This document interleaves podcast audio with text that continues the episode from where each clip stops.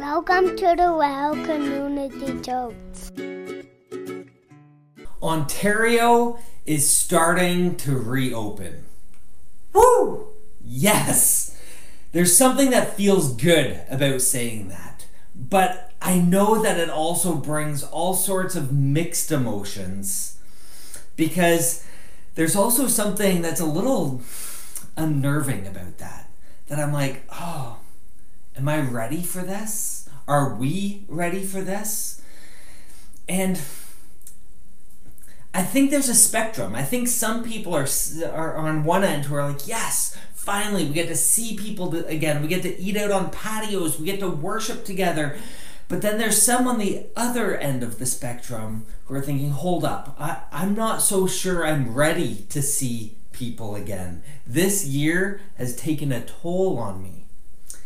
And I think between those two spectrums, there's a whole range in between. And I think even just within each of us, there's a whole range. Like some moments, I'm like, yes, I can't wait. And other moments, I'm like, I kind of panic with all that's ahead. And I, my best guess would be to think that you're somewhere in between too. And depending on the moment that I ask you, it changes there is a sense of excitement. There is a sense of, okay, we see hope on the horizon and it's getting brighter. But then there's this sense of anxiousness, of nervousness. This past year has been long. There have been ups, there have been downs, there have been highs, lows, however you want to frame that. There have been good days and there have been terrible days. Am I right? I read a great article the other day about the recovery process following a marathon. And of course, when you finally finish the, the you cross the finish line, you throw your hands up, and the race is over. It's just marking the beginning of the recovery process. The race is over, but the recovery is just beginning.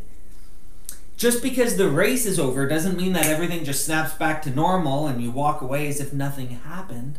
Not at all. A lot has happened. You just ran a marathon. And this past year of COVID has been a marathon. So we need time to recover. We need time to adjust and adapt and figure things out as we continue to take next steps forward.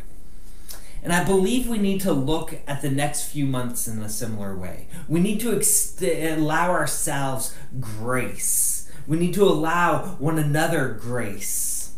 So tonight, we're kicking off a new series that God put on my heart called Reset. And it's about resetting ourselves on Christ and why we do what we do. I want us to take some time, individually and collectively as a church, to reset and recover our why. So before we just hit the ground running and we go back to the way things used to be, the what and the how, I believe we need to reset. We need to refocus on our why. Why do we do what we do? And because the why is going to drive us. None of us could have anticipated what this last year was going to bring. And now that we're starting to come out on the other side, none of us can really predict what's going to happen in the next 2 to 5 years or if we're really being honest with ourselves, what even what's going to happen even in the next year. It's just too hard to know at this point. So, the result, the end result, the what of what we do might look a little different coming out of COVID. The process of how we do things might look a little different. But our purpose, the why, the reason that we exist, it has not nor will it ever change. So let's take a moment, let's hit reset, and let's recover our why. The four words that have devi- defined our vision as the Well Community Church are connect, grow, give, and go. And there's a temptation to see them in a linear fashion. That's how they're written, that's how you could kind of go along. Let's connect, we'll grow, we'll give, and we'll go. But I think they're anything but. I think that they can be in all sorts of orders, and sometimes we focus more on, on one, on perhaps connection for a season, then another season we have one more that's growing or giving back and serving. I know people who have encountered Jesus through studying, growing, and understanding. They sought out the hard questions of life. They figured there's got to be more to life than this. And they started there. And I know other people who, who were on service projects, building homes and painting, and they're witnessing other people and saying there's something different about them. But you see, I believe the word go. It's the fourth word connect, grow, give, go even though it's the fourth, I believe that's the word that drives the other three, that drives connect, that drives grow, that drives give. Go is the why behind them. So, why do we go? Why do we go to where God sends us? Well, at the very end of Matthew's Gospel, the first book that's in our New Testament, Jesus has come back from death and is fully alive, and he's been meeting with his disciples, his followers. And it says this Matthew chapter 28. Then the 11 disciples left for Galilee. There's no longer 12. Judas is no longer with them after betraying Jesus. Then the 11 disciples left for Galilee, going to the mountain where Jesus had told them to go. When they saw him, they worshiped him. But some of them doubted. Now, this word could also mean that some hesitated, that there were mixed reactions. And I like that this is included here because sometimes I feel like when I read the Bible, I just assume everyone just went along with everything. It was smooth sailing. Jesus said this, everyone did it. And it's like here Jesus appears and they're like, whoa, wait, wait. There, there were mixed reactions. So we're being told that some of Jesus' disciples are just still a little unsure of what's going on because let's be honest, what Jesus is doing is revolutionary. Jesus is bringing heaven and earth together. The work of reconciling and renewing and restoring the world, all things, has begun. But what's more is that he's about to ask us, his followers, to participate. So back to Matthew 28. Jesus came and told his disciples, I have been given all authority in heaven and on earth. Therefore, Go and make disciples of all the nations or all people, baptizing them in the name of the Father and the Son and the Holy Spirit. Teach these new disciples to obey all the commands I have given you, and be sure of this I am with you always, even to the end of the age.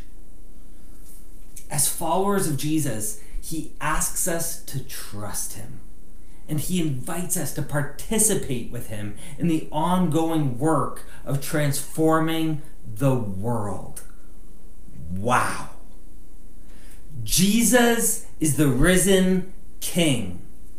And he asks us to go and announce to the world that he is on the throne and that he is at work transforming hearts, transforming lives, transforming communities and nations.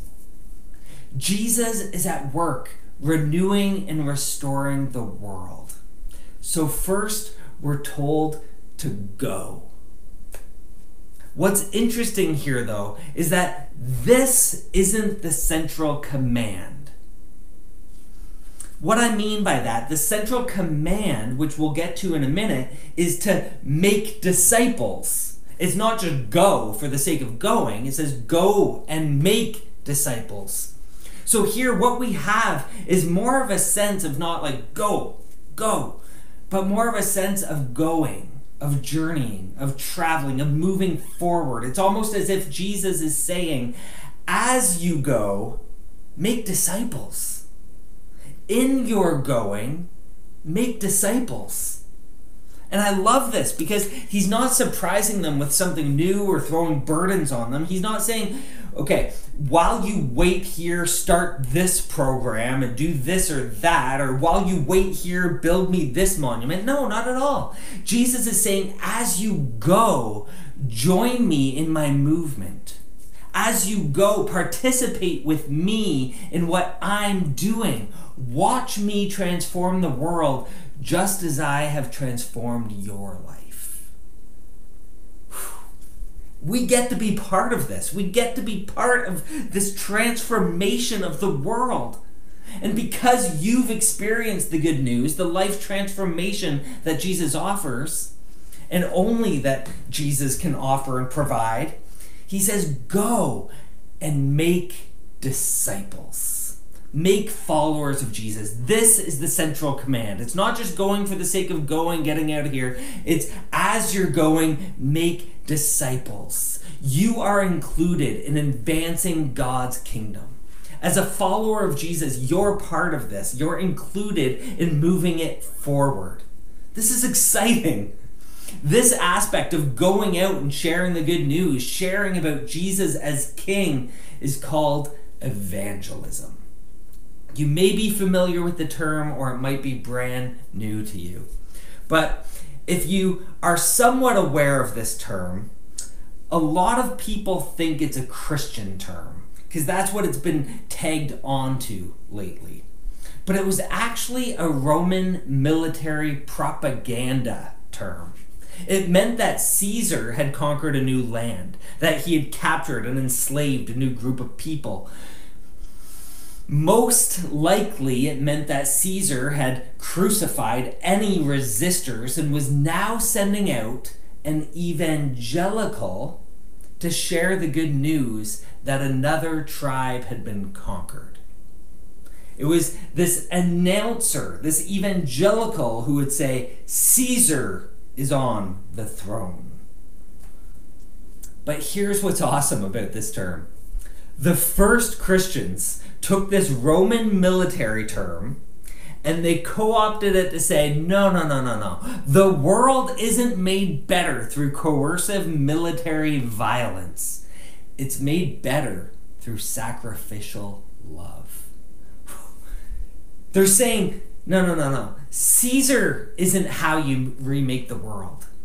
Jesus is how you remake and transform the world. So they're using this term to go out and share the good news that Jesus is on the throne. The roots of the term for evangelism are in resistance to the corrosive powers of violent empire. Don't you love it? We are announcing a new way forward. We are announcing a new way to live marked by freedom, marked by grace, compassion, mercy, justice, love. We are announcing a new king who is sitting on the throne, and his name is Jesus. We are called to evangelize. We are called to go and be the announcer, say, Jesus is on the throne. And despite what many today suppose, one thing that's basic to our faith and our understanding of the New Testament is that Jesus is already ruling the whole world. We're simply announcing it. But announcing that Jesus is king does not mean that the world is already completely as Jesus intends it to be. Okay? So Jesus is already ruling, whether you want to admit that, believe that, recognize that, whatever, he is. But by announcing that does not mean that it's already perfect and how he intends it to be. Instead, by announcing that Jesus is king and Jesus is on the throne, it's an invitation to trust. To trust that Jesus is taking things from, from where it was under the rule of death and corruption and evil and greed and wickedness. And he's bringing it under the rule of his life giving love. And how's he doing this? Through us. You and me, we get to be part of this. Through the people that He's commissioned to go out and make disciples, we get to help. We get to be part of this. And man, we get a front row seat to witness lives being transformed as God's kingdom continues to move forward. Whew that this is what excites me most as a pastor and what I get to do is I get to meet with people and talk with people and get a front row seat to see God come in and Jesus take a hold of their heart and transform their life right in front of me. And I'm just sitting there thinking like what's happening? This is amazing. And as lives are transformed, we get to baptize in the name of the Father, the Son, and the Holy Spirit. And you see, baptism, it's not an optional extra. I think I kind of grew up, even though I was in a Baptist church, I kind of grew up with this understanding ah, it's kind of, yeah, I'll do it when I'm ready. But baptism is the public, physical, and visible way in which someone is marked, almost like being branded. It, it's through baptism that we're not just following the example of Jesus and doing something that he says is good, but we're publicly stepping into this divine life and purpose. Baptism links us to Jesus' death and his resurrection. Paul makes this clear in Romans 6. Well, then, should we keep on sinning so that God can show us more and more of His wonderful grace? Of course not. Since we've died to sin, how can we continue to live in it? Or have you forgotten that when we joined with Christ Jesus in baptism, we joined Him in His death? For we died and were buried with Christ by baptism. And just as Christ was raised from the dead by the glorious power of the Father, now we also may live new lives. Since we have been united with him in his death, we will also be raised to life as he was. Man, the power that we have access to. I believe that baptism takes us from a place of being a fan of Jesus and kind of watching him from the sidelines to actually jumping in with both feet and following him. It's saying, no, no, no. I'm a follower of Jesus. I want the branding. I, I want the mark. I want this public declaration that I am following Jesus. And as you follow Jesus into the waters of baptism and you die to your old life as you go under the water, when you come back up out of the water, you are entering into a new life. And it's a life that has resurrection power. It's a life that has conquered death. It's a life that allows you to step into sacrificial love and grace and compassion. But just like all things new, there's there's a learning curve. There's a new way of doing things. There there's a new understanding. So Jesus says to teach teach these new disciples to obey all the commands I have given you. As you might be aware, I love to play golf. And uh, this season, I've been trying to get out a little bit more, although uh, Doug Ford made that hard a few weeks ago. But uh, now that Landon's getting older, I thought it would be an excellent time to get him into the sport because now I can golf with him. We can have some father son bonding time there might be some selfish reasons with this. But, anyways, for his seventh birthday, I decided to get him his first little set of junior clubs. So went over to Canadian Tire, picked them up. He didn't ask for them, but he loved it. And I gave him a gift gift certificate that said uh, "Golf with Dad," and he was like, "Yes, let's go." So I took him to the driving range a couple times, and then just two weeks ago, I took him for his first nine-hole course and it was awesome. Him and I had a blast. We went with uh, his nana and grandpa. But I quickly realized that even though I taught him some of the mechanics of swinging the club and hitting the ball, there was still more to teach him. He had never been on a course before.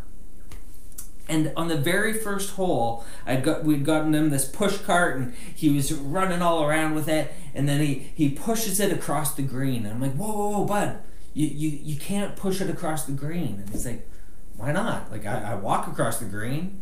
I'm like, yeah, well the carts are a little heavier and they can damage the grass. So so we're wanting to protect the ground, the space there, and we're wanting to respect the people who are going to be playing afterwards.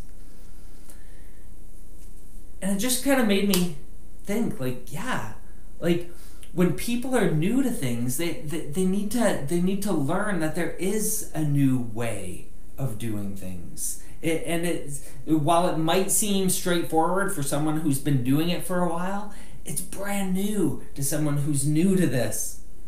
And this is why Jesus tells us to teach new disciples and remind old disciples of this new way of life, this, this new way of living.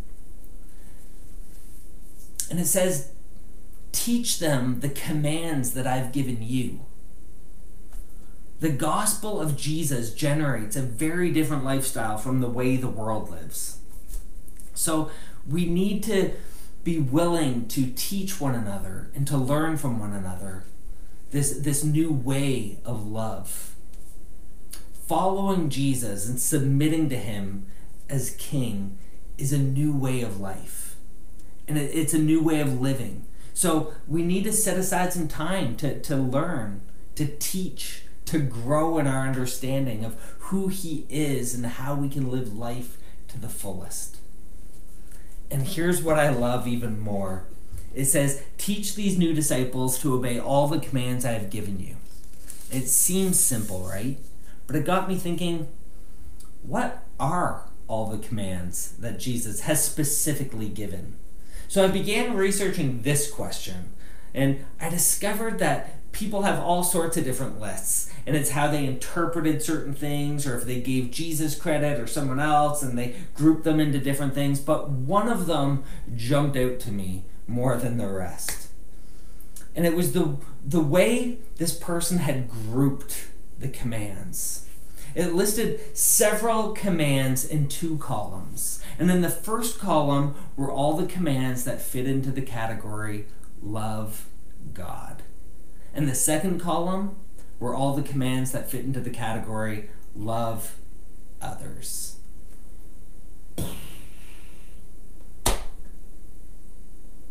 Do, do you see that connection? Love God, love others.